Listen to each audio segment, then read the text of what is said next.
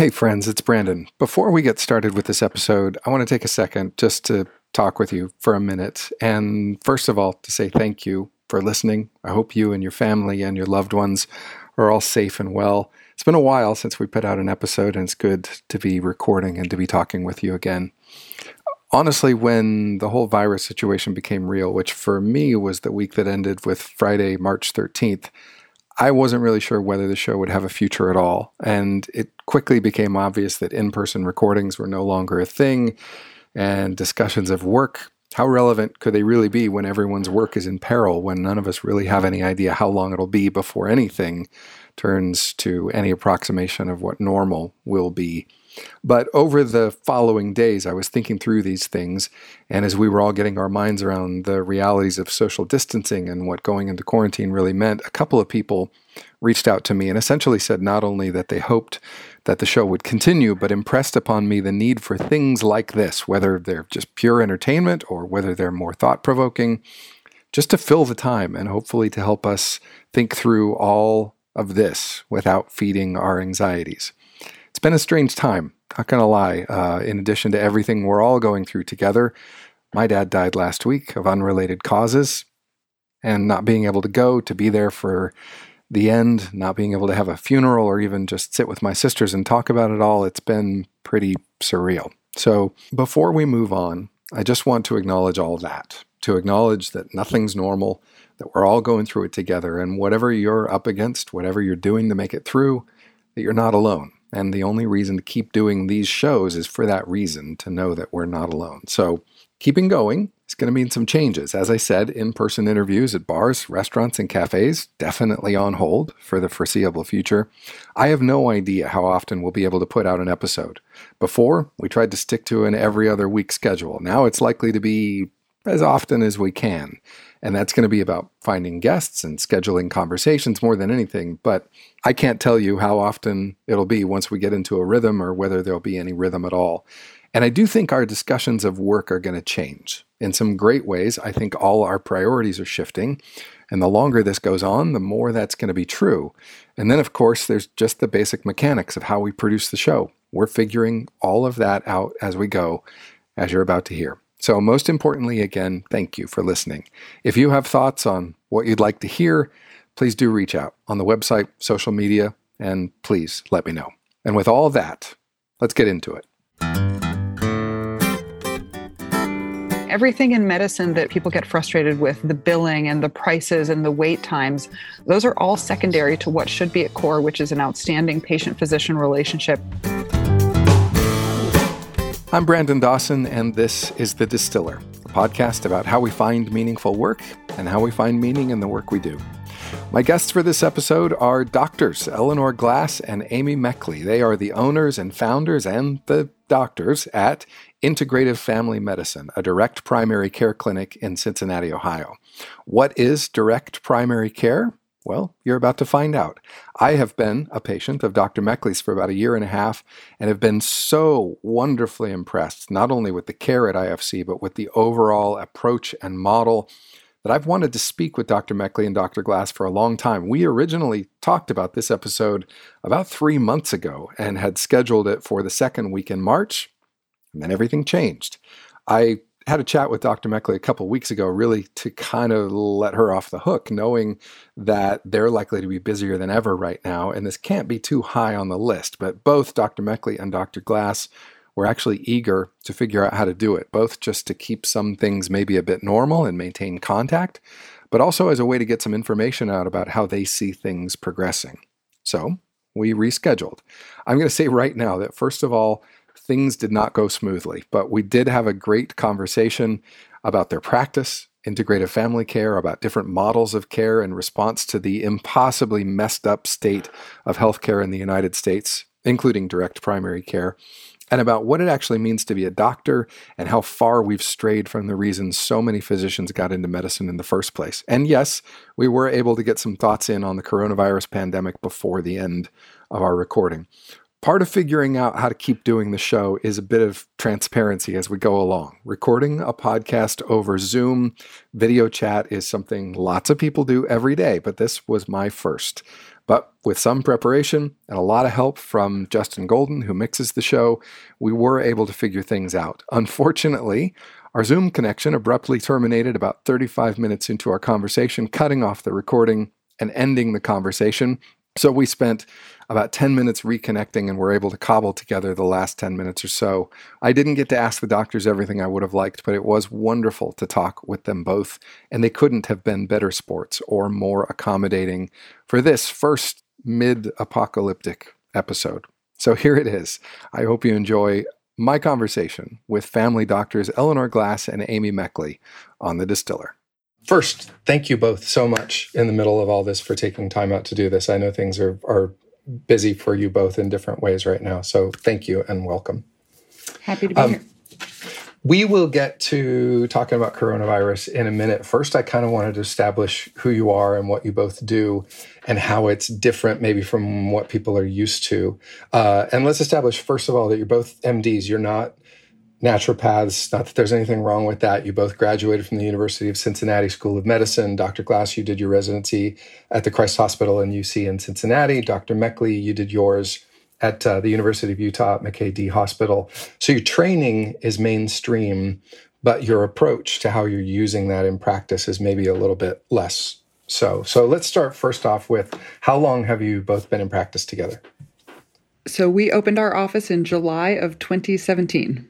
So it it's been almost three years, years now. Yeah. Okay, great. And how did this idea, how did integrated family care come to be? Uh, how did the two of you meet, and whose idea was it to go into practice together?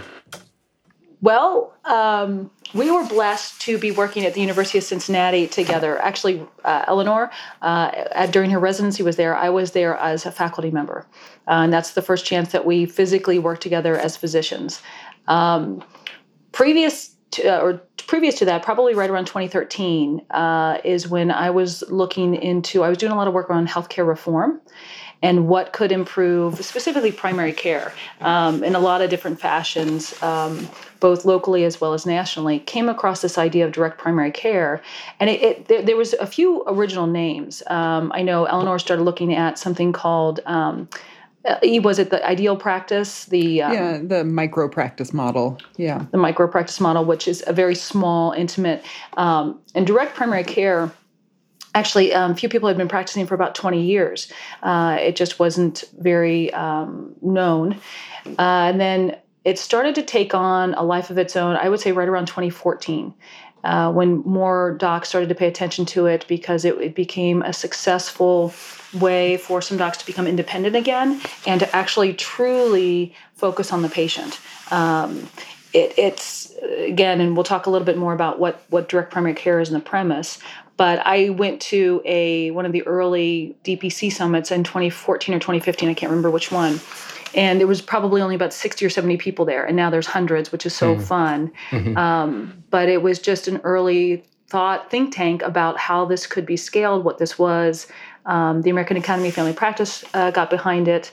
Um, and I kept watching it, and then it was probably around 20. Yeah, I'm trying to remember when we first talking around 2015 or 2016. I think it was 2016 um, when we really sat down and I said, um, I, I, well, it was around 2015 actually when I did the business model because I wanted to make sure that it was. Um, uh, doable from a mm-hmm. business mm. extension as well as is this really good medicine and how is it how well is it practiced so look at best practice opportunities sat down really uh, did some work um, i was at xavier university doing a uh, certificate on design thinking and i think a lot of listeners probably your listeners too understand what design thinking is um, especially from the entrepreneur perspective mm. and then put that tech or that thought process into what it would look like from a medical practice and thought wow everybody involved is a winner in this. Everybody, all the stakeholders, it, it really hits all of those.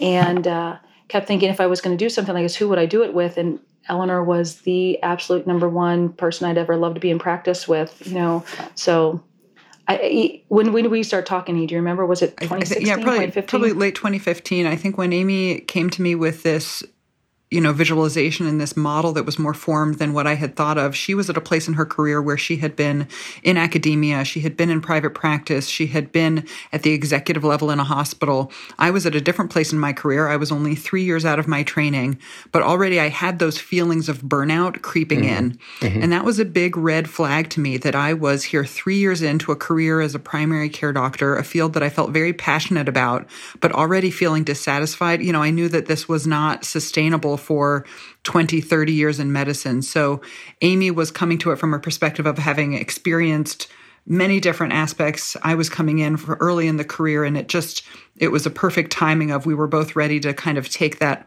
reckless leap of faith and um, you know go for something different. And I think um, it, it was a very organized and very um, um well planned out business decision, but we both, I think, in some ways, were attracted to the idea of just stepping away from the norm and trying something new, trying something creative, being able to um, do something different in the world of medicine. So it was perfect timing for both of us.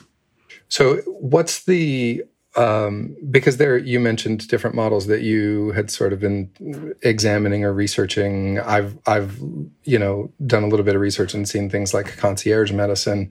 What is what differentiates the direct primary care model versus what people might otherwise be um, have personal experience with, or if they're looking for something that's different and they see these other alternative models? What is specific to the direct primary care model? I think one thing that we try to enunciate is, you know, let's go back to what is called direct primary care. The direct, the word direct comes from the fact that this is a direct relationship between the patient and the physician. So the we try to eliminate third parties as much as possible. So, large corporate entities, insurance companies, third party billers. Th- this is about us serving our patients as directly as possible. Um, the other models that I had looked at, micro practice, they were all examples of how can I really serve my patients and not feel like I'm working for an insurance company or a larger corporate health structure. That's that's the thing that they all had in common, and what what primarily attracted me to to working in the direct primary care model. And, and, a good question on top of that, because we, we get that question a lot, like the concierge. Um, there's a, a, VIP medicine concierge uh, practices. Some people call them boutique practices. Right. Um, we think those are really good for solving the access issue. And if you if you look at why, like why would there be more models of care right now? Well, there's got to be issues that we're not doing well. Because when we look for alternatives, it means that the status quo, we're missing something, or there's, um, you know, no matter what you are as a stakeholder, whether you're the giver or the receiver, there's something that's not there in a market. So the concierge practice came about, I think, from a little bit of burnout as well as patients being frustrated. I can't get in to see my doctor. I have this great insurance card. I'm supposed to be, you know, have, um, you know, you know these great docs or, or the you know an excellent system here in the United States, but I'm not able to access it.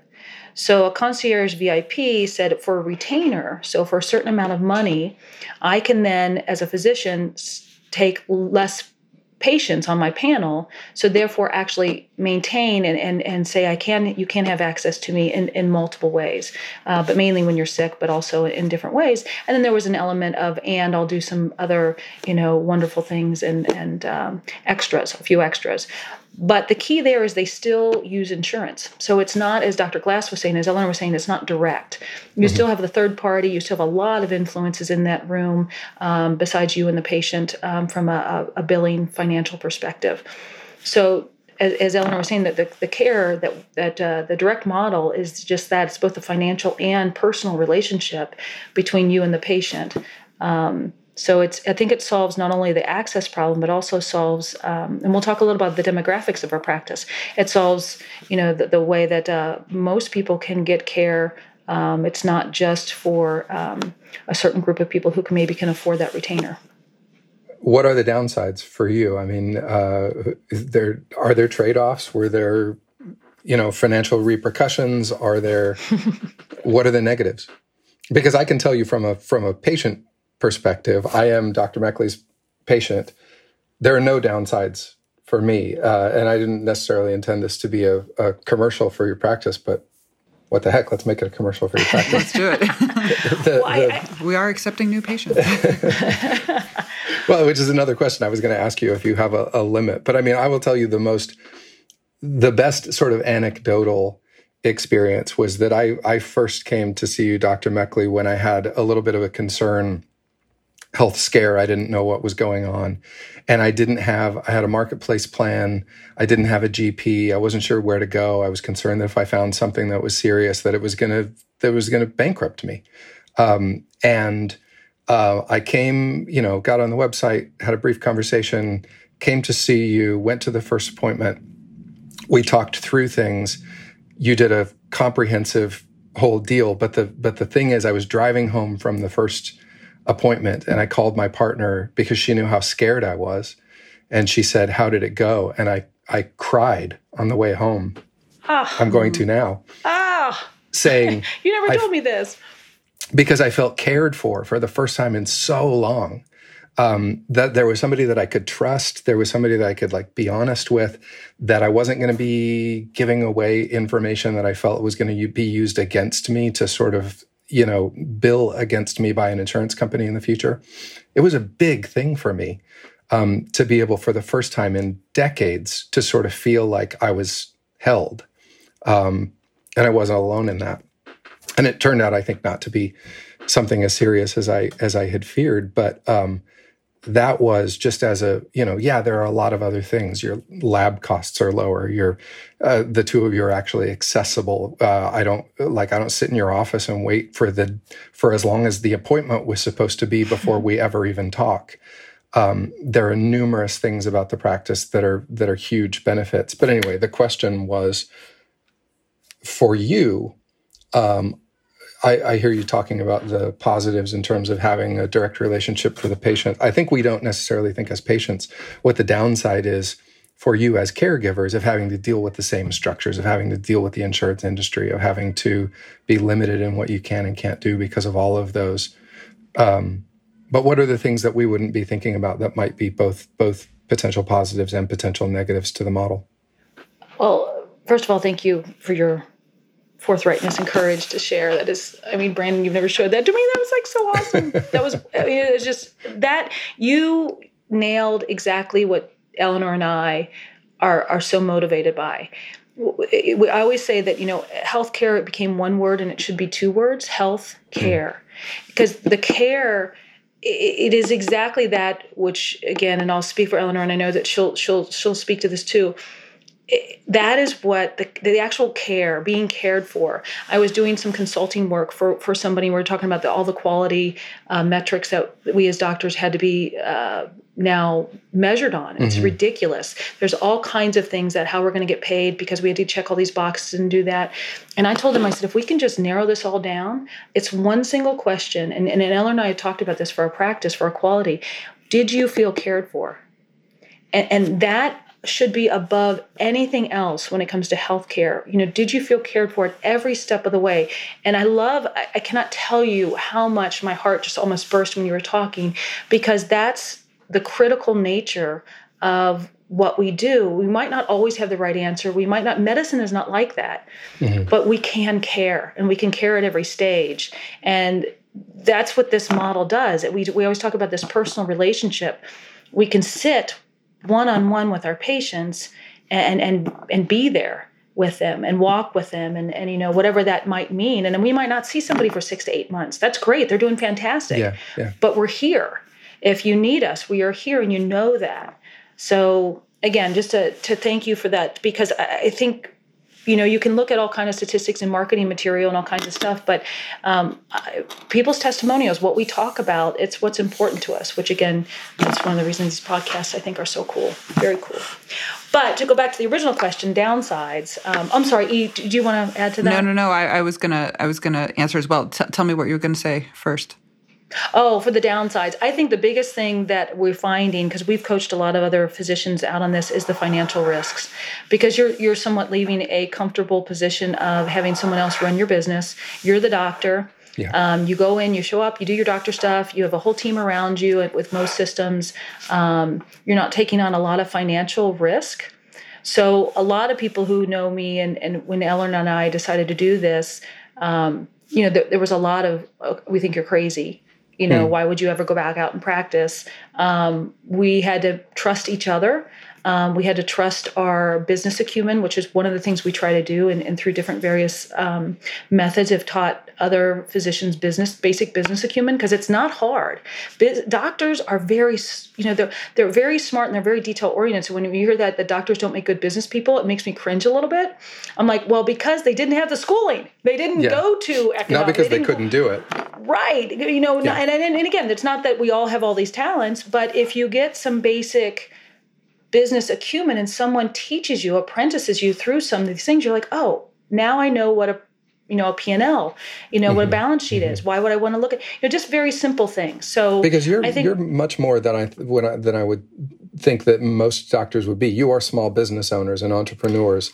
That's what I was going to say, Brandon. Is that I, sense yeah, I think the risk, the downside is just taking that risk, which I think any entrepreneur, you know, in your audience would know a lot more, shares that risk much more than than it being something unique about us being physicians. It's it's that same risk of being an entrepreneur, of going out there, of not knowing, you know, if this is going to work out, not having the backup of a large institution yeah. or a large corporation behind you.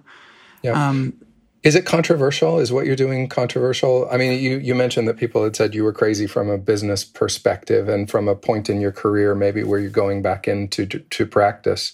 But is the are there other things about it that within you know healthcare overall that in your peers that are in any way controversial? I think it's a great question. And I think, yeah, yeah, it is because everything in healthcare is controversial. One of the best ways that I heard someone help me describe what I'm doing is, and this is what I try to remember, is that direct primary care, this model to me is not the solution, but it is a solution in healthcare. And it's okay to accept that there may be many solutions out there. This was what was right for Dr. Mechley and I at this time in our careers. I think whatever you see or an individual sees as the solution in healthcare, um, you know, may vary, but we definitely see this as a solution. And um, it, you know, you know, for me, it was a way to allow us to return to the core fundamentals of being outstanding family medicine doctors rather than just working for, you know, um, the 15 minute visit, you know, RVU billing cycles. Dr. Mechley and I have repeated that to ourselves many times is that we are not direct primary care doctors. We are outstanding family medicine doctors, and direct primary care is the model that allows us right. to be better doctors. Yeah, sort of your operating system that that gets to happen within. Everything everything in medicine that people get frustrated with the billing and the prices and the wait times those are all secondary to what should be at core which is an outstanding patient physician relationship. And you really want your doctor to be this is what you know attracted me going into medicine in the first place is you want is is to be a practicing scientist and to, to be an outstanding clinician. And everything else should be secondary to that doctor patient relationship. You want your doctor's brain to be on fire for you and not worried about you know the next three patients that are already waiting because the hospital says you have to see four patients an hour regardless of how many complaints they have whatever. You know i i, I um I want to be an intellectual for my patients and I want to be a caring heart for my patients. And beyond that, everything else should be should support that relationship. Yeah. Or, you know, or worst case scenario that um, the actual course that would be the best for you can't be done because you can't afford it because of insurance or something's being prescribed to you because the doctor has a relationship with that. You know, it's like with that pharmaceutical company. And I don't uh, I don't know uh, to what degree those are actually factors, but those are sort of the scare stories, the urban legends, if you will, some mm-hmm. of which I think are true and are not, that keep people from truly trusting the people that they need to trust most mm-hmm. with their health. Uh, that if you come into your relationship with your primary doctor skeptical of their motives, uh, it's a horrible place to start. But I think a lot of people are because of all of those factors.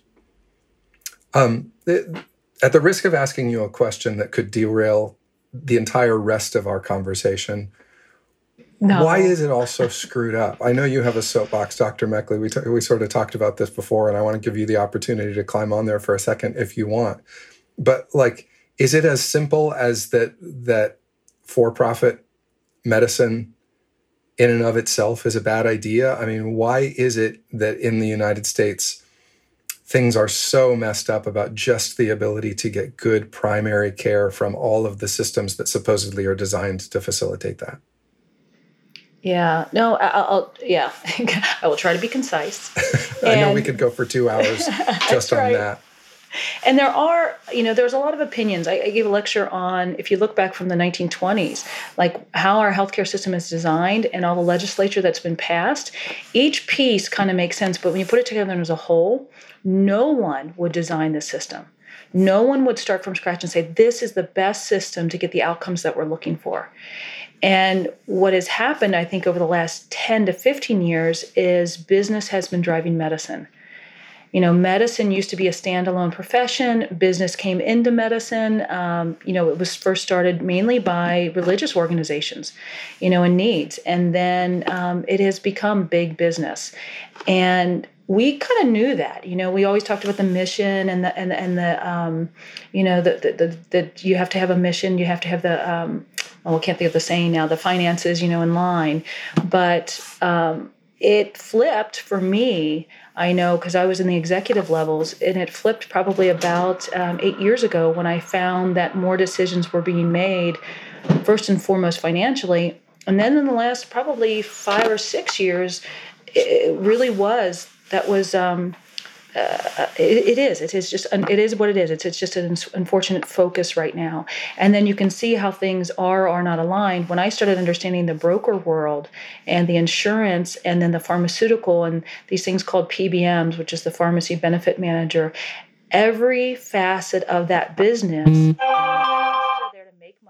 mm-hmm. that's what they're there for you don't go into business typically not to have um, profit of whatever profit you decide. You know, there are non for profits, but you're, you're serving someone. So all of those decisions became just overwhelming. And then if you understand some of the connections between what the checks and balances were supposed to be and they're really not there anymore, um, it, it, it, was, and I won't get into too much, but it is disconcerting and, and to the point of sometimes being unethical, ease, actually easily being unethical in certain areas. Um, not every area by far, and so I think the key in what I've been working for the last 12 to 14 years is transparency in an open marketplace. Once you can have a consumer say, This is what I want, and this is how much it's going to be. So, like one of the jokes Dr. Glass and I say is, You'll never see a chandelier in our office because literally that is your money because you're paying us to be your doctor to have a pretty chandelier up there. And we don't think that's value. So when you say, I'm going to vote with my dollars as to what I think is important, and you have transparency to say, here's what I need. So for your words to go into a primary care doctor knowing that they have you as your best interest, your well being as your best interest without a lot of other confounding factors pulling at them. That is where the trust relationship goes. That's where you can say, okay, my shoulders go down when I walk in. Mm-hmm. I know this person's got my back. Um, so that's one of those big premises where I think we were lost our way a little bit in medicine is because of all of these other very significant and large factors that were having a great play in, in how things were being decided in the and bigger I, aspect. I, I think, um, you know, Amy and I, I think we're good business women. We, it does not mean that there isn't a role for good business in medicine. There's a fantastic role for good business in medicine. You should see us. We, I am a process improvement geek. We are we have our planning board where we, you know, we do plan, do, study, act cycles all the time. We have a board where we are every single week we meet to find out how can we improve the um, the the cost, the accessibility, the quality of the care that we provide. Every single week, we are brainstorming on how to do that better, and and you know to to allow the creativity of the people providing the care to come forth rather than people who are back in an office just making business decisions you know all, all the time we we bring our medical students in, we bring our office staff in, anyone who's witnessing care with our patients, say, "Hey, is there anything we could do to be doing this better for our patients this week?" And it's um, it makes it so that it's exciting. It makes it so it's better value for the patient, better quality, um, better jobs for us. We're happier in our jobs, and, um, and again, it just aligns the closeness of the people making the medical decisions with the patients even closer, rather than having third party administrators uh, involved in the care. Mm-hmm. Um, well, I, I, obviously think it's wonderful. I think we could, um, you know, we could go down the list of of what you mentioned. Access. I want to be really specific for people that are sort of thinking, what does that mean? I mean, I, I can say right now, access is. I have an app that if I have a health concern, you know, in the middle of the night, I can either text you or potentially call for if it's an emergency through the app and generally speak with one of you rather than, uh, you know, getting a, an answering service or something like that. Um, somehow, I don't know, uh, it seems to me that you negotiate your own lab fees. Um, so for testing and things like that, those are dramatically lower than I have experienced elsewhere because they're not going through insurance. And I have I have insurance. It's just a matter of what you choose to use. So great clarification, Brandon, for your listeners that health insurance doesn't mean you necessarily have affordable health care. Right. And one of the ways that our model has become so affordable, so patients pay us a low monthly fee and then all their visits are included, is because we were able to, because we don't have the overhead of billing insurance companies, we're able to charge less than an average doctor's office. Okay. When we go to the lab companies and we do the same thing for imaging and certain visits with certain specialists, and we tell them, listen, we could save you the overhead overhead of billing insurance if our patients pay directly. So we do kind of direct payments to the lab companies. Um, their prices just came down incredibly. So about three years ago, I paid for a, um, a, thyroid panel, just a basic lab at the hospital, and it was 136. dollars mm hmm We run the same lab for under $10. Yeah. The, b- because the, the, the, the cost is so blown out of proportion when, when, when insurance and third parties are included. So, yes, exactly. We were able to negotiate lower prices because we were able to tell our partners at the lab company, at imaging locations, et cetera, you know, our patients just pay directly. You don't yeah. have to bill insurance. Can we get a better price for them? That's amazing. And I can so that's say, what people you know, experience. Yeah. yeah. I think in that first first time I saw you, um, Dr. Mechley, we were, you know, we are trying to nail some stuff down. So you did like the standard, let's test all the things, let's do vitamin D levels and and I don't know the words, uh, but anyway, you did a bunch of stuff, and uh, and I think I, I expected when when you said yeah there would be a lower rate, um, and then I found out that all of those tests, I mean something like ten or twelve different tests came down. I think it was like seventy bucks or maybe less that I ended up paying that first time. I was amazed by that. Um, and so is do you have a obviously it's only the two of you. You have a certain number of patients that you can take every year once you get once you hit that ceiling you're closed. Okay. Yeah, we'll um, because we do you know express the um, accessibility and the care. Um, you know, when I was at a large healthcare system, I was over you know 3,200 patients, and now they're looking at 4,000 to 6,000. You can't even imagine taking care of those patients, even knowing them very well. Yeah. So for multiple reasons we do, and and so we both are going. We both have a limit, and every direct primary care can set their own. That's the nice thing; they can decide, and then you know the consumer says, "Hey, that's great, it works for me," or "Gosh, no, I'm not able to get in now," and and you know again, they that should be an open discussion. Um, with the patient and uh, I mean the you know the the practice. Mm-hmm. So each each doc can set that, and we absolutely you know will be setting that. And then the solution is there are other docs who want to be doing this. We bring on additional doctors. So for us, it's not a clinic. It's not you know you just get to see who you see. You have a personal relationship with Dr. Glass. She knows you. Um, you know she's been on a maternity leave, and I can tell you her patients, if not multiple times a day are wishing her well and saying, "Oh, we miss her. Tell her, you know, she's, you know, tell her hello to, you know, to her and the baby, etc." There is an absolute relationship, and when you have that, you can take care of patients so much better. Mm-hmm. So that's again, there's multiple reasons for that cap. And then the other, you know, one of the criticisms is, well, gosh, we don't have enough primary care doctors. How, why would you then make a cap if we're trying to get to more patients? And our solution is more doctors would like to do this, and we know they'll probably stay in practice longer mm-hmm. and or they'll come out of other uh, potential commercial jobs or other types of jobs where they've kind of been driven in because they've been so, as Dr. Glass referred to earlier, the burnout. Yeah. I mean, this is not if you think some somebody and you you their their skills and talents are in relationships. Think of primary care. It's it's intellectual stimulation, as Dr. Glass was talking about. Relationships. If I'm seeing one patient after another, and my key goal is to document in this obnoxiously long chart just so I can bill a certain insurance company and I have to do all these checks and balances and I have to do all of these things and I'm under all these pressures to do all kinds of things from outside influences the meaning and purpose of my work goes down yeah. you know my joy goes down worse worse outcomes etc you've got people who are really smart looking for something else to do because they're they're just really crispy mm-hmm. um, this comes back, you you're fully re-engaged in the care of your patient. So we, we think it's a pathway to help you know other docs in, in uh, multiple ways. So anyway, not to get the, the a little bit of a long answer there. But no, yes, no. we are going to cap our practice. Um, but for our patients, we'd say so. You know, you'll be a Dr. Mechley patient. There's Dr. Glass patients, and then if we bring on someone else, so you won't, you'll still have that personal relationship. And I'll link for anybody that's listening, I'll link to your website and to your Facebook page if anybody's interested in learning more. And people can obviously get in touch with you. You do um, sessions, I don't know how frequently now, uh, you know, Q, Q&A sessions. I know that you do other things sort of out in the community. And um, but people can can get to your website and find out ways to learn more. I don't know. We talked a little bit about we started that we're both using uh, new video technology, and I don't know how long it's going to let us record. So um, before we are done with that, I want to take a second to sort of shift a little bit to present state of the world. And I feel like I would what be remiss. Mean, Brandon? No, there's nothing going on. It's nothing.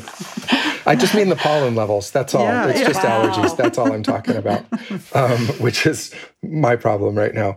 Um, no, I would love to give you the opportunity for people that are listening to this. I think this will probably come out in a couple of days, just to give some. There's so much out there right now. I I am a social media junkie. I have a problem with it. This is curing my social media problem because there's so much anxiety every time I got on Facebook that I'm just not doing it anymore.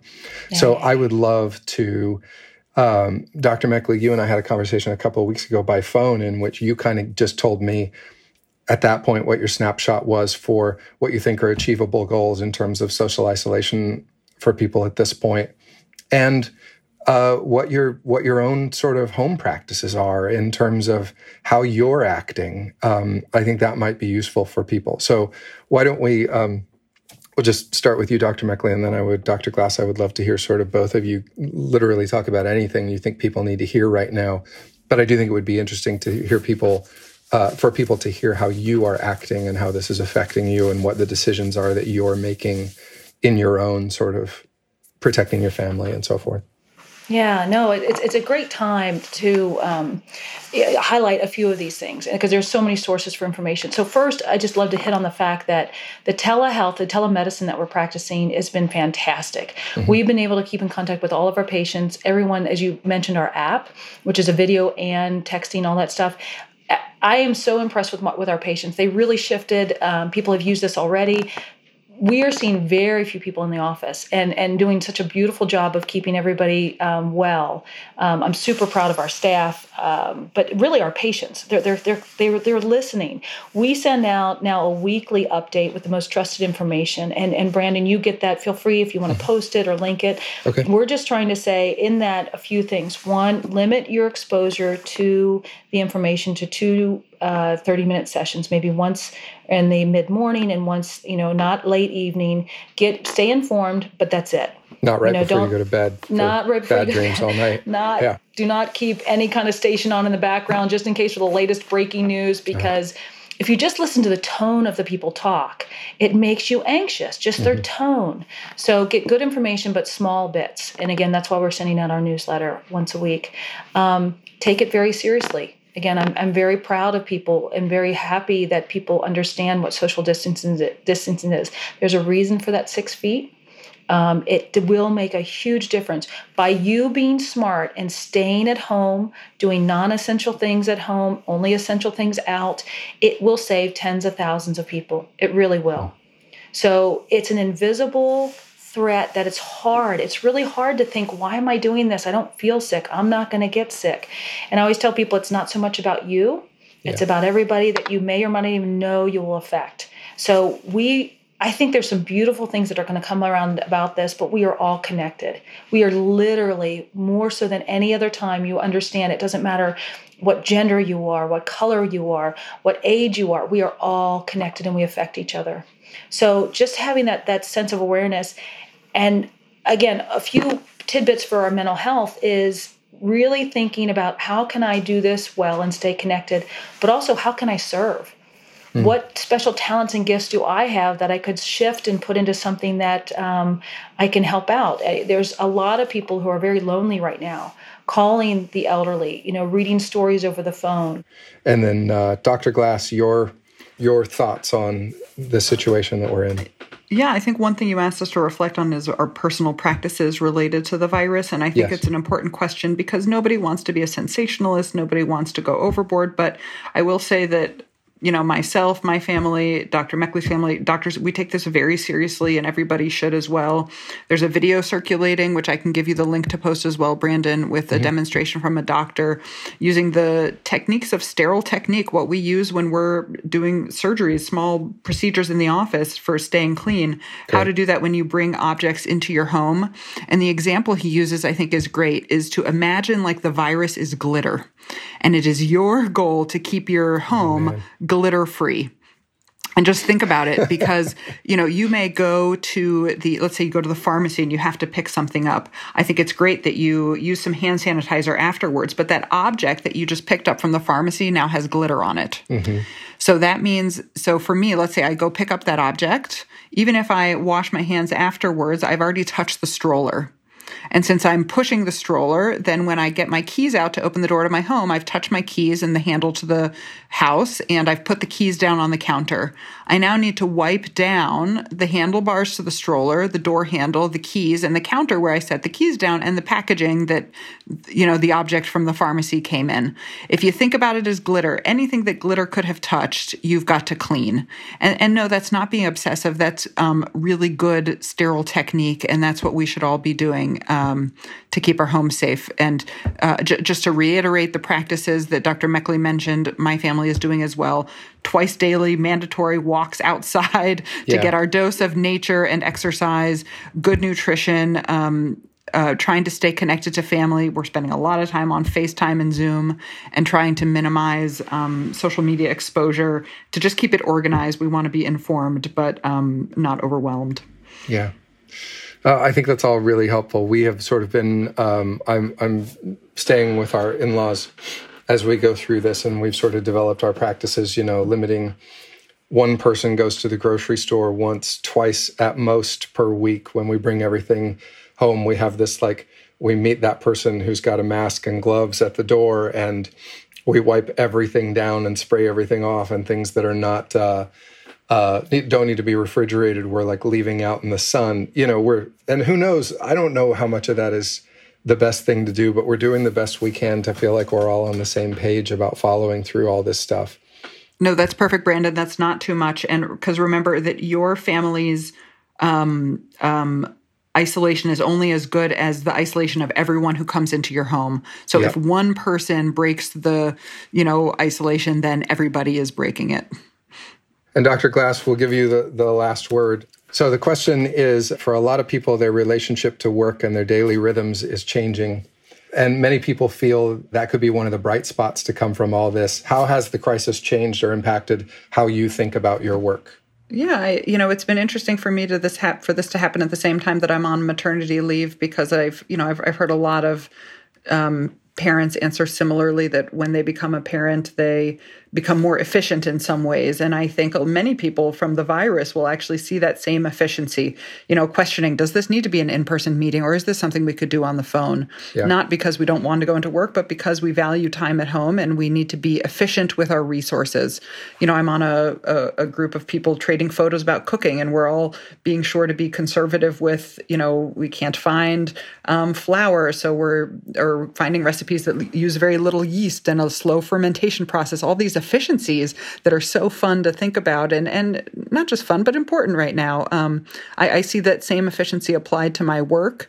Uh, I, I, will say also, though, to be a physician during this and to really be considered as part of the front line is really a um, a call to action and a call to duty. It's very there are very few times in a physician's life when we get called beyond what our job is to take um, action that is part of our vocation and part of our calling. You know, it might be a sick person on an airplane or this pandemic where we are being told, regardless of your job, we may be called to serve in the emergency room or in the hospital. And we take that very seriously. We take great pride in that. And um, it's, it's an honor to, to kind of be part of that calling right now at this time. Mm, thank you. Thank you both for such thoughtful answers and for being so willing to go with the flow in the middle of all the technical problems. So thank you so much. I really appreciate it. Thank um, you, Brandon. It's been wonderful to talk to you both. Thank you for having us, Brandon. This episode of The Distiller was recorded live in the middle of a global pandemic across the airwaves and through the wonders of modern technology. Equal thanks and curses to Zoom.com, Google Hangouts, and our trusty iPhones for making the recording possible, even with some significant interruptions.